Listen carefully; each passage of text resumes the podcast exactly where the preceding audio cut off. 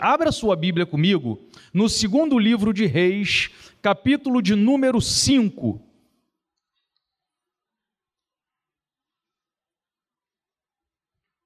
Esse capítulo de número 5, ele tem 27 versículos. E eu queria pedir a tua paciência, porque eu vou ler todos os 27 versículos.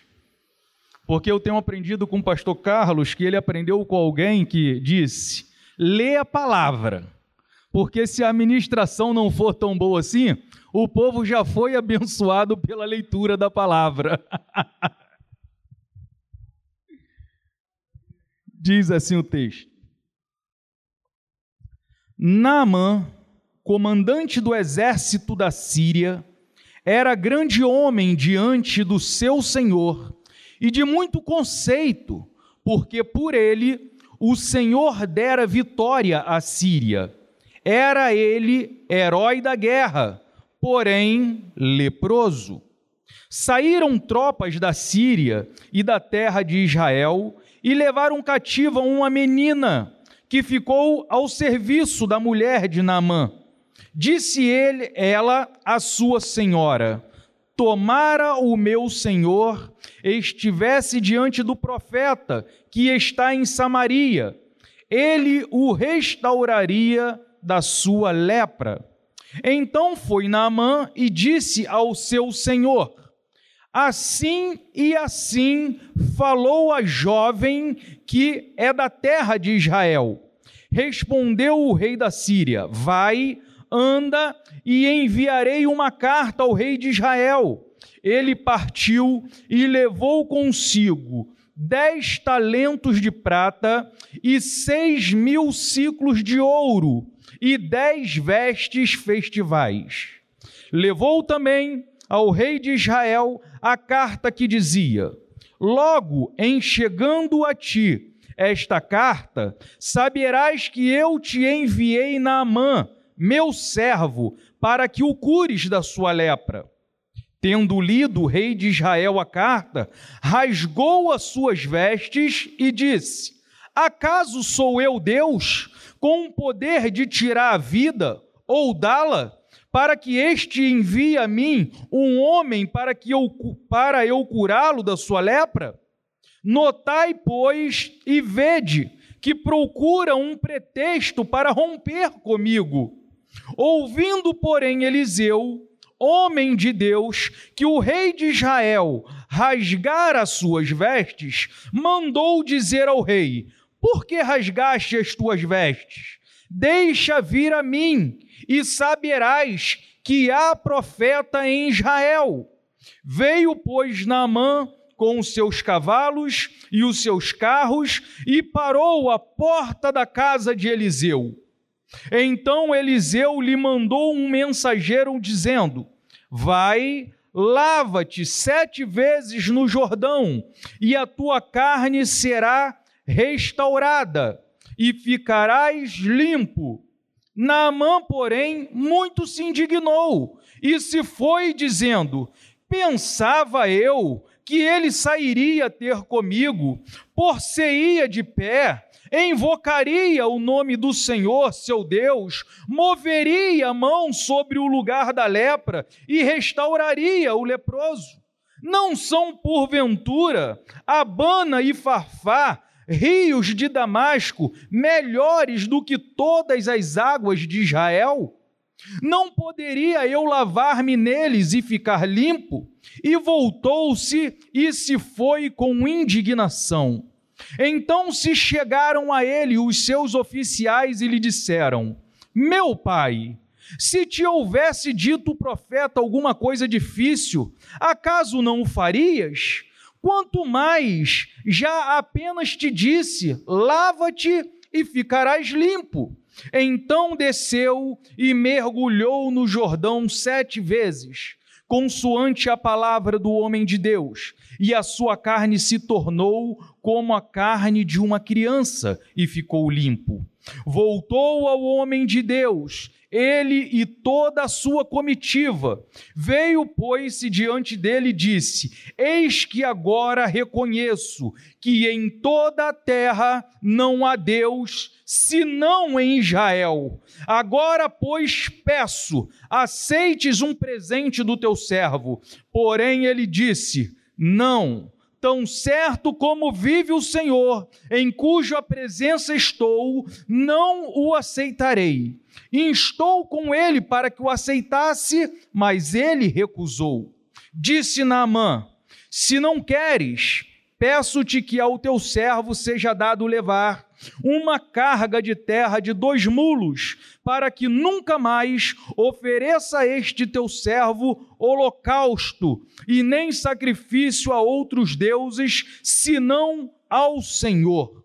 Nisto perdoe o Senhor o teu servo, quando o meu senhor entrar na casa de Rimon para ali adorar, e ele se encosta na minha mão, e eu também me tenha de encurvar na casa de Rimon. Quando assim me prostrar na casa de Rimon, nisto perdoe o Senhor o teu servo. Eliseu lhe disse: Vai em paz.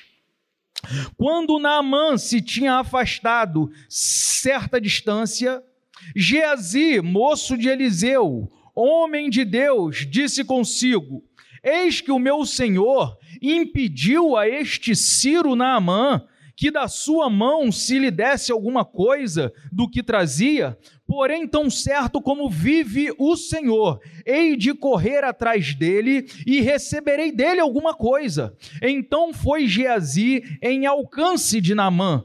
Naamã, vendo que corria atrás dele, saltou do carro a encontrá-lo e perguntou: Vai tudo bem? Ele respondeu: Tudo vai bem. Meu senhor me mandou dizer: Eis que agora mesmo vieram a mim dois jovens dentre os discípulos dos profetas da região montanhosa de Efraim. Dai-lhe, pois, um talento de prata e duas vestes festivais. Disse Naamã: ser servido de dois talentos. Instou com ele e amarrou dois talentos de prata em dois sacos e duas vestes festivais. Pô-los sobre dois dos seus moços, os quais os levaram adiante dele. Tendo ele chegado ao outeiro, tomou-os das suas mãos e os depositou na casa. E despediu aqueles homens que se foram. Ele, porém, entrou e se pôs diante do Senhor. Perguntou-lhe Eliseu: De onde vem Geazi? Respondeu ele: Teu servo não foi a parte alguma. Porém, ele lhe disse: Porventura não fui contigo em espírito quando aquele homem voltou do seu carro a encontrar-te? Era isto ocasião para tomares prata e para tomares vestes olivais e vinhas, ovelhas e bois, servos e servas? Portanto, a lepra de Naamã se apegará a ti e à tua descendência para sempre. Então saiu diante dele leproso, branco como a neve. Uau!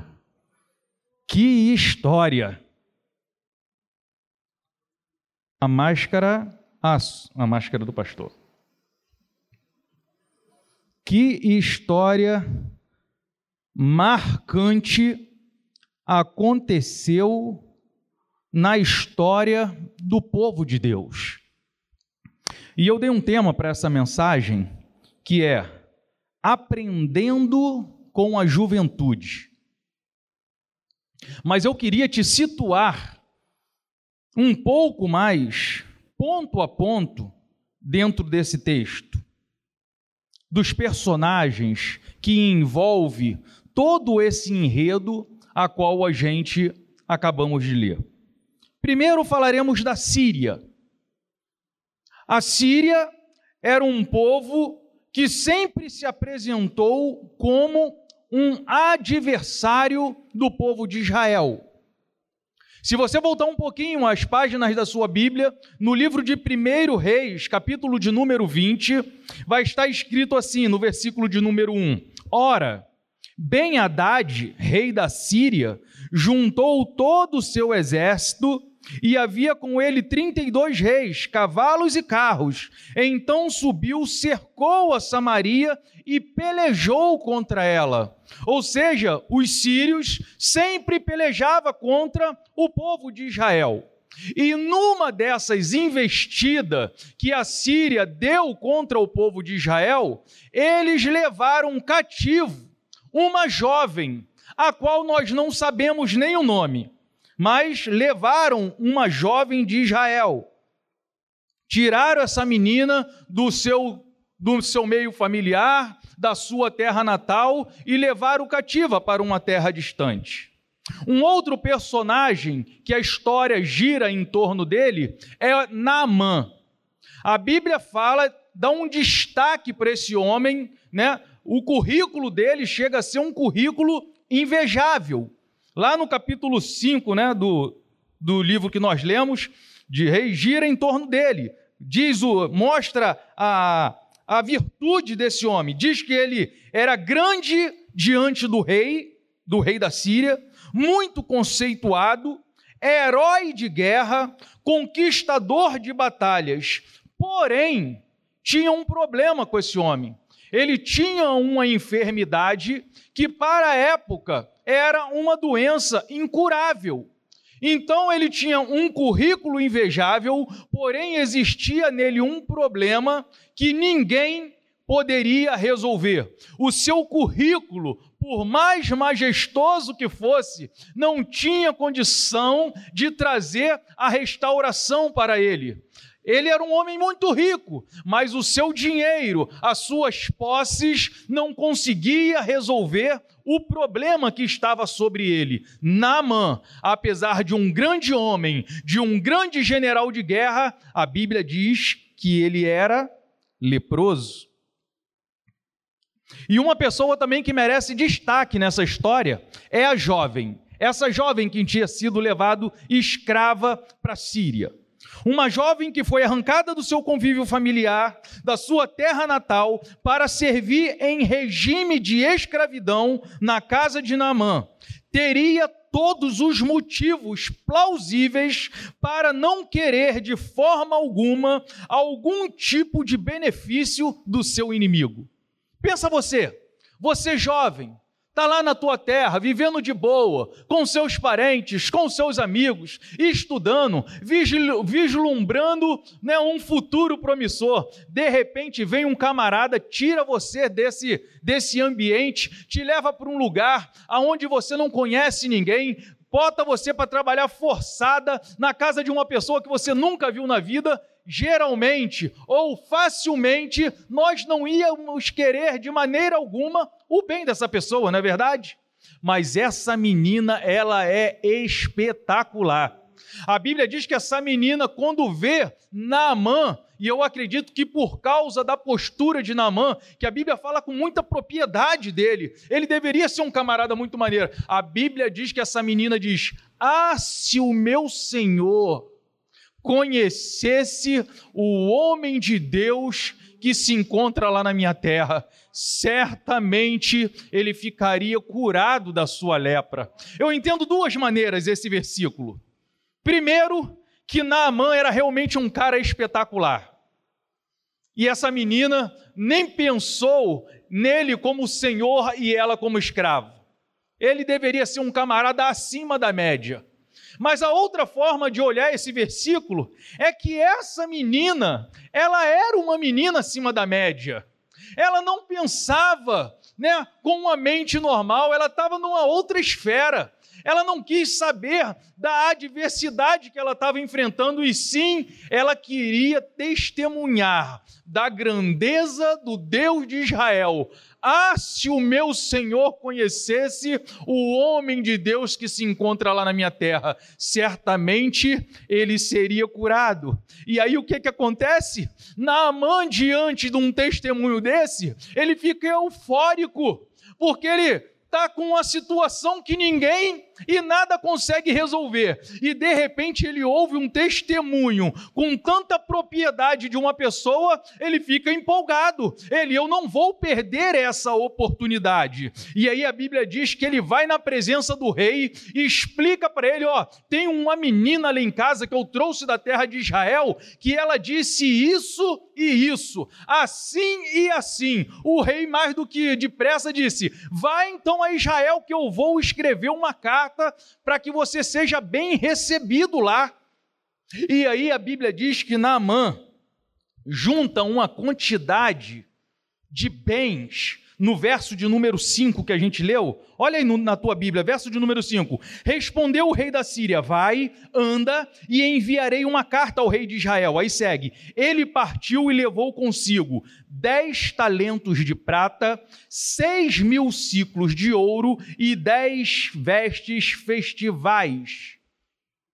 Jimmy Swaggart, no ano de 2004, fez uma conta, peguei daquela Bíblia, ele fez uma conta atualizada em 2004, dessa quantia que a gente acabou de ler, e daria nada menos do que 3 milhões de dólares.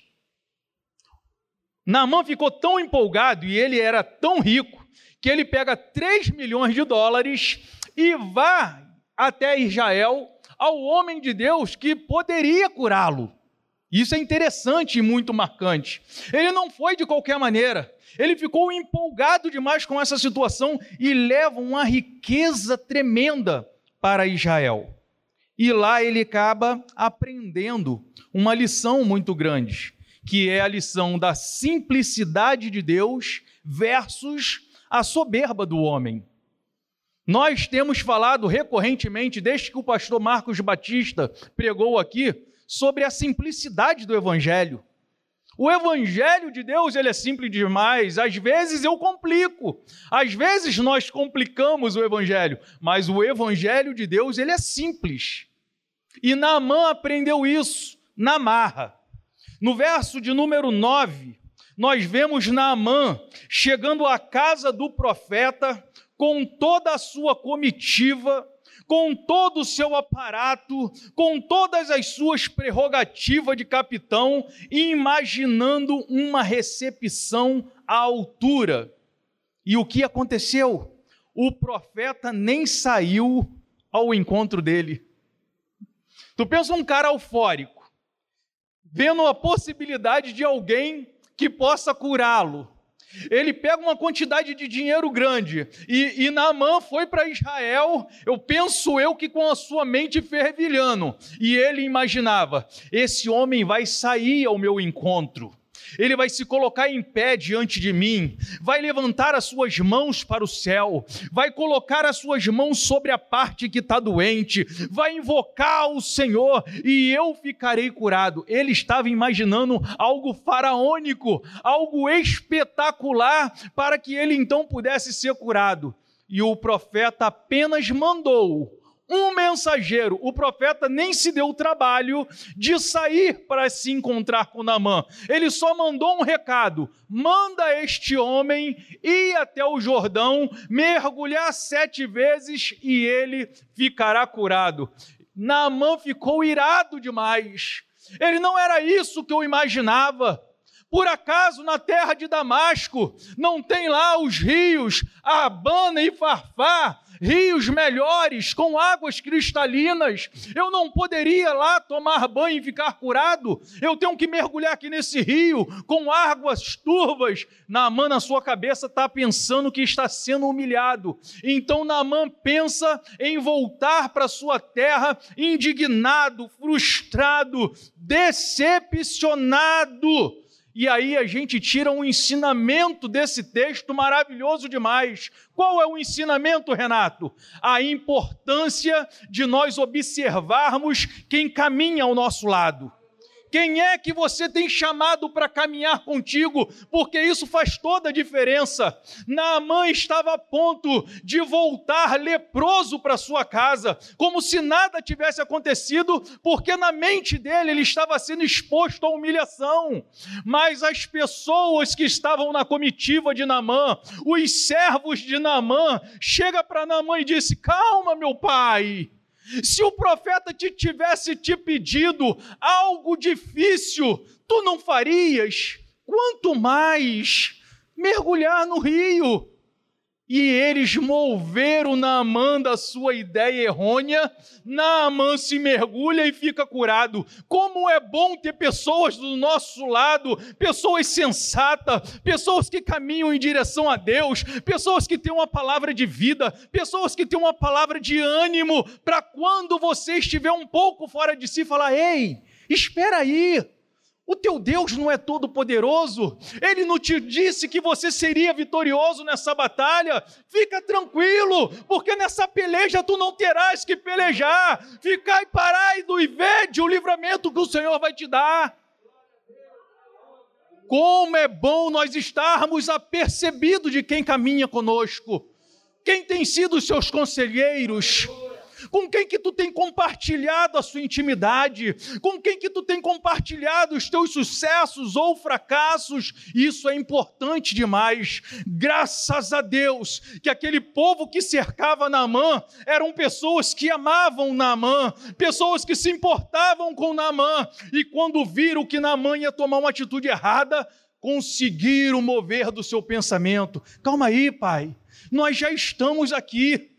Nós já fizemos essa viagem longa, então, já que é fácil, vamos fazer. E o resultado foi que Naamã mergulha as sete vezes, segundo a ordem do homem de Deus, e sai daquele rio com a sua pele como se fosse uma pele de uma criança, totalmente restaurado. E quando Naamã se vê curado da sua lepra, ele reconhece então que não existe outro Deus a não ser o Deus de Israel, que é o teu Deus.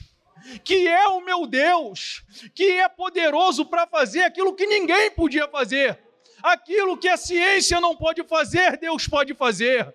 Aquilo que a tua família não pode fazer, Deus pode fazer. Aquilo que você não pode fazer, Deus pode fazer. Porque a Bíblia diz que para Ele não há impossível. E é por isso que nós convocamos você para estar aqui na quinta-feira, orando por aquilo que é impossível para você, mas que é possível para o nosso Deus.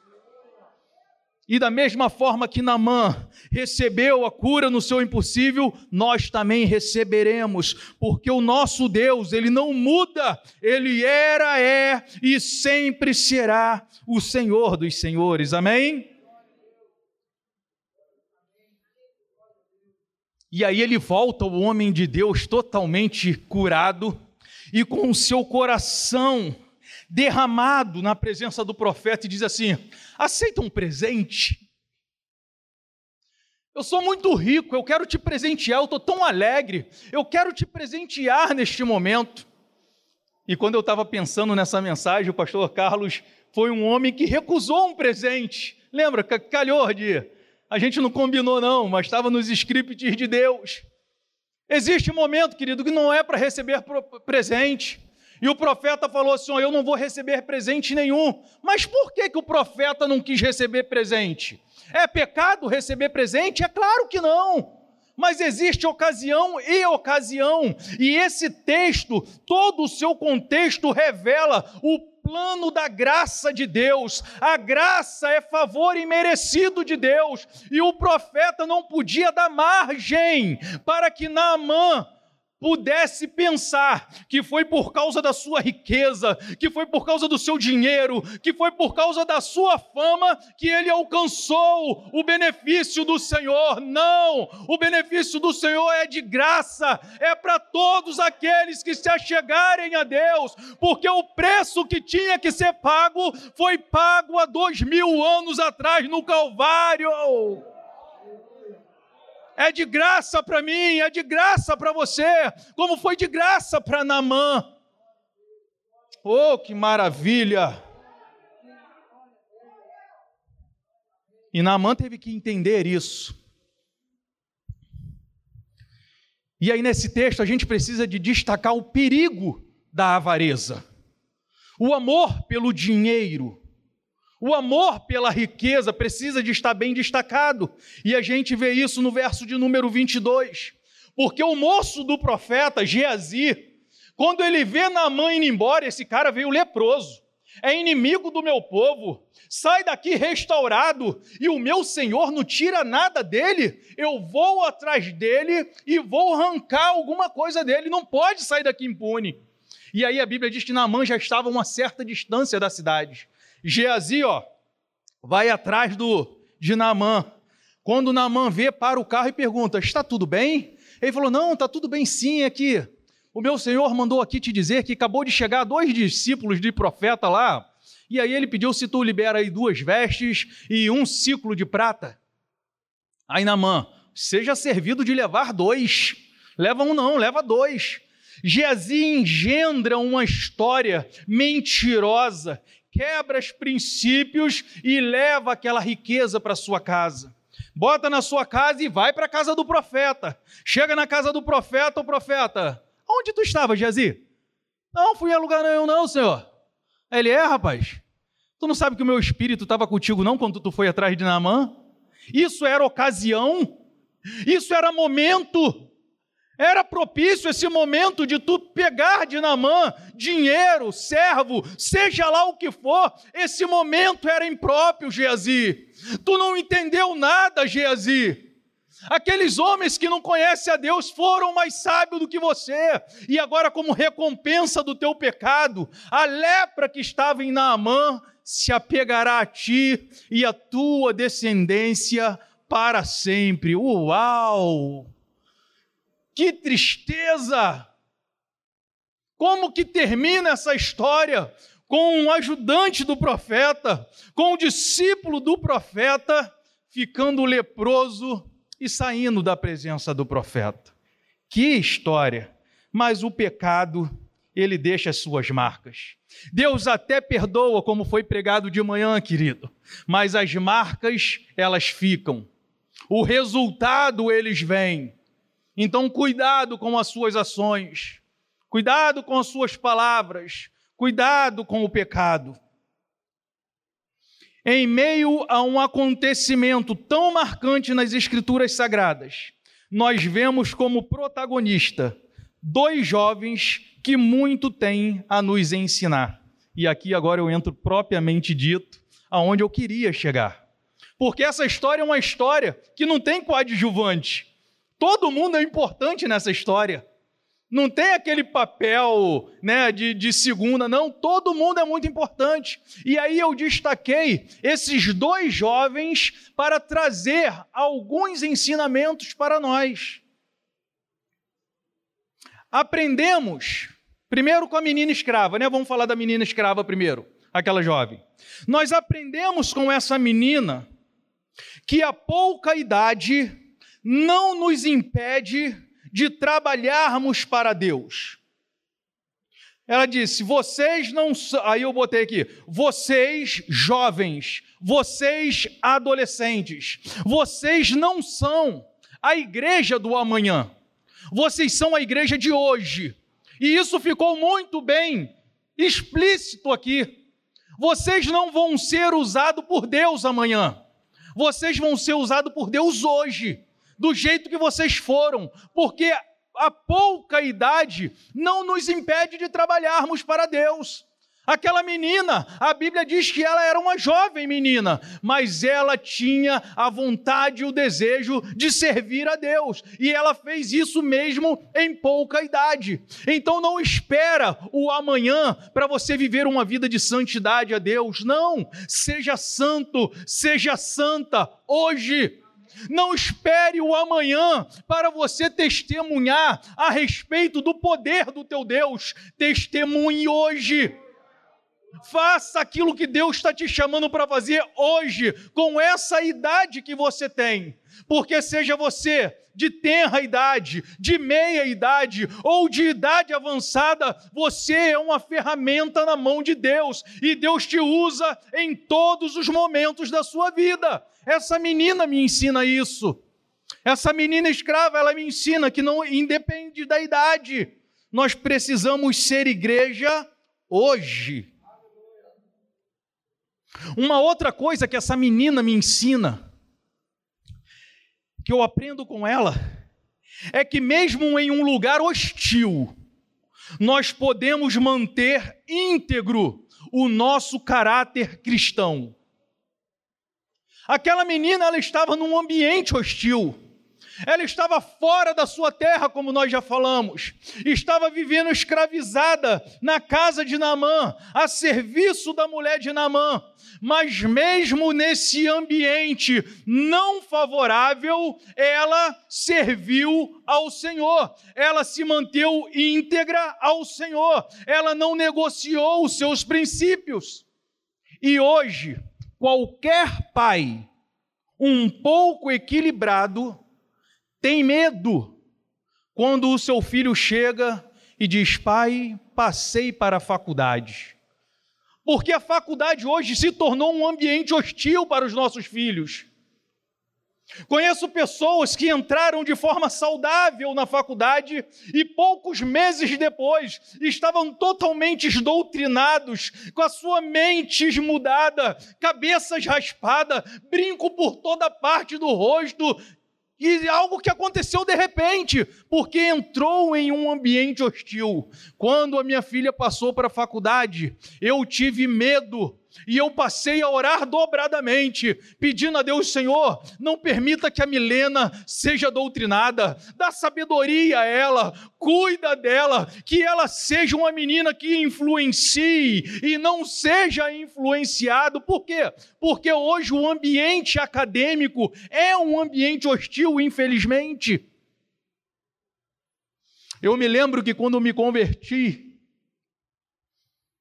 eu cheguei na minha família, que é a família da Glaudiceia, desde cedo, 13 anos de idade, eu me enfiei na casa da Glaudiceia e não saí nunca mais. E lá eu tinha meu sogro, meu cunhado, meu concunhado, eu, os primos, que vivíamos em um ambiente não cristão.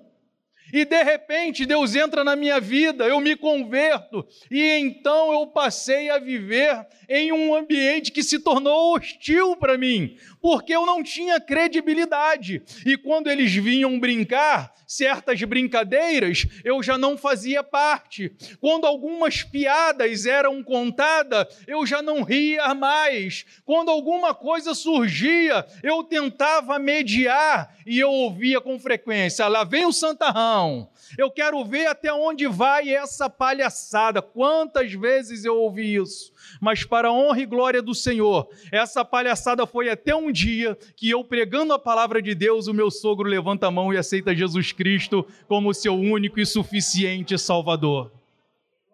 Porque, independente do ambiente, às vezes a, a, nossa família se torna um ambiente hostil, mas mesmo nesses ambientes desfavoráveis, nós precisamos de manter íntegro o nosso caráter cristão. E caráter é aquilo que nós somos constantemente. O pastor hoje usou um termo, um contraponto de caráter e reputação. Reputação é aquilo que todos veem. Caráter é aquilo que Deus vê quando os holofotes não estão em cima de você. Então, mesmo num ambiente hostil, mantenha o seu caráter cristão íntegro, porque vai ser naquele lugar que Deus vai te honrar, vai ser naquele lugar que tu vai, vai liberar palavras de vida, palavras de incentivo, vai ser neste ambiente que as pessoas vão olhar verdadeiramente. Não, ali tem um homem de Deus, ali tem uma mulher de Deus, e quando o bicho estiver pegando, vai chegar Ora por mim, lembra de mim nas suas orações, por quê? Porque mesmo num ambiente desfavorável, você se mantém fiel ao teu Senhor. Eu aprendo isso com essa menina. Aprendemos com essa menina que, mesmo vivendo momentos adversos, temos que testemunhar a grandeza de Deus. A lepra era não tinha cura. Mas essa menina sabia que o Deus dela curava a lepra. Aquela menina estava escrava. De repente ela poderia pensar: como é que eu vou falar de um Deus tão grande que permitiu que eu estivesse aqui como escrava? Ou de repente, como é que eu posso falar que Deus vai curar Fulano se eu mesmo estou aqui nesse, nessa situação de doença? Essa menina ela não quis saber, ela tinha um fogo ardendo no seu coração que ela queria testemunhar da grandeza do seu Deus. Então, independente daquelas aflições que ela estava vivendo, da situação difícil que se abateu sobre a vida dela, quando ela viu uma situação difícil, ela falou: Eu conheço um Deus que cura a lepra. Eu conheço um Deus que faz impossível. Eu conheço um Deus capaz de mudar o seu viver, de transformar a tua vida a ponto daqueles que passarem por você não entender como é que isso pode acontecer. É porque há profeta em Israel. Essa menina me ensina que, mesmo vivendo em situação adversa, eu posso sim testemunhar da grandeza do Deus a qual eu sirvo. E um outro jovem que traz um grande ensinamento para nós é o jovem Geazi, o moço do profeta, o menino criado com o profeta, criado para ser o sucessor do profeta. Aprendemos com Geazi que podemos estar na casa do profeta, viver com o profeta, estudar com o profeta e não refletirmos um caráter de profeta. Uau, que pesado! Estar na igreja constantemente, deixando o pastor ver a tua face todos os cultos, estando frequentemente na escola bíblica dominical. Isso não quer dizer nada se quando você não estiver na presença do pastor, fora da casa do pastor, fora da igreja, você não tiver ou não manter o seu caráter íntegro. Geazi ficava constantemente com o profeta, ouvindo o profeta, aprendendo com o profeta, mas quando o seu caráter foi posto à prova, Geazi se mostrou reprovado. E isso traz para a gente grandes ensinamentos, querido. Porque isso é uma grande realidade. Porque às vezes nós julgamos por aquilo que nós vemos. E eu não estou dizendo que estar na casa de Deus é ruim de maneira nenhuma. Venha sempre, Seja rato de igreja, porque esse ambiente, como diz o nosso pastor, é um ambiente terapêutico, é um ambiente onde a palavra é lida, onde a palavra é refletida, e a Bíblia diz que a fé vem pelo ouvir, e o ouvir a palavra de Deus. Então, se você quer bênção para a tua vida, esteja na igreja sim, esteja envolvida com os homens de Deus sim. Mas quando você não estiver na igreja, quando você não estiver na presença dos homens de Deus, mantenha íntegro o teu caráter, porque você pode até fugir aos olhos dos homens, mas você não corre daquele que tem os olhos como chama de fogo, que vê todas as coisas, mesmo quando ninguém está te vendo. E isso traz uma responsabilidade muito grande para nós que somos jovens. Quando ninguém estiver te vendo, lembre-se: existe um Deus que tem olhos como chama de fogo, que penetra, prescruta todas as coisas e tudo fica patente aos seus olhos. E se nós tivermos temor do Senhor, o que Provérbios vai dizer que é o princípio da sabedoria, nós vamos evitar muitos tropeços. Vamos evitar muitas quedas, muitas frustrações. Vamos evitar muitas vezes entristecer o Espírito Santo de Deus, se nós tivermos em mente que o nosso Deus vê todas as coisas. Aprendemos com Geazi que podemos estar na casa do profeta, viver com o profeta, aprender com o profeta e mesmo assim se tornar uma pessoa leprosa. Meu Deus. Que maneira de terminar essa mensagem. Mas a verdade ela precisa ser dita. Ela precisa ser pregada. Por exemplo, hoje falamos sobre a outra face de Davi. E graças a Deus, porque a Bíblia não nos esconde isso.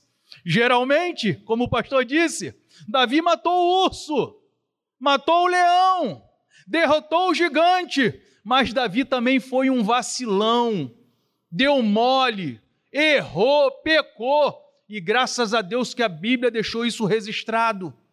E graças a Deus que a Bíblia nos garante a vitória, que nós vamos triunfar sobre o pecado, que nós vamos além das nossas forças, que Deus nos garante a vitória, mas é preciso dizer também que se nós não permanecermos íntegro, a lepra de Namã vai se apegar a nós e nós vamos viver de forma isolada. A Bíblia vai dizer: Eis que eu coloco diante de ti a vida e a morte a bênção e a maldição. E aí Deus dá o conselho: escolha a vida para que vivas. E essa mensagem eu termino ela assim nesta hora. A escolha é nossa. Quer ser como a menina escrava e honrar o nome do teu Deus? Ou quer apenas viver na casa do profeta e não manter o caráter de profeta e terminar o resto da sua vida leproso? Você decide.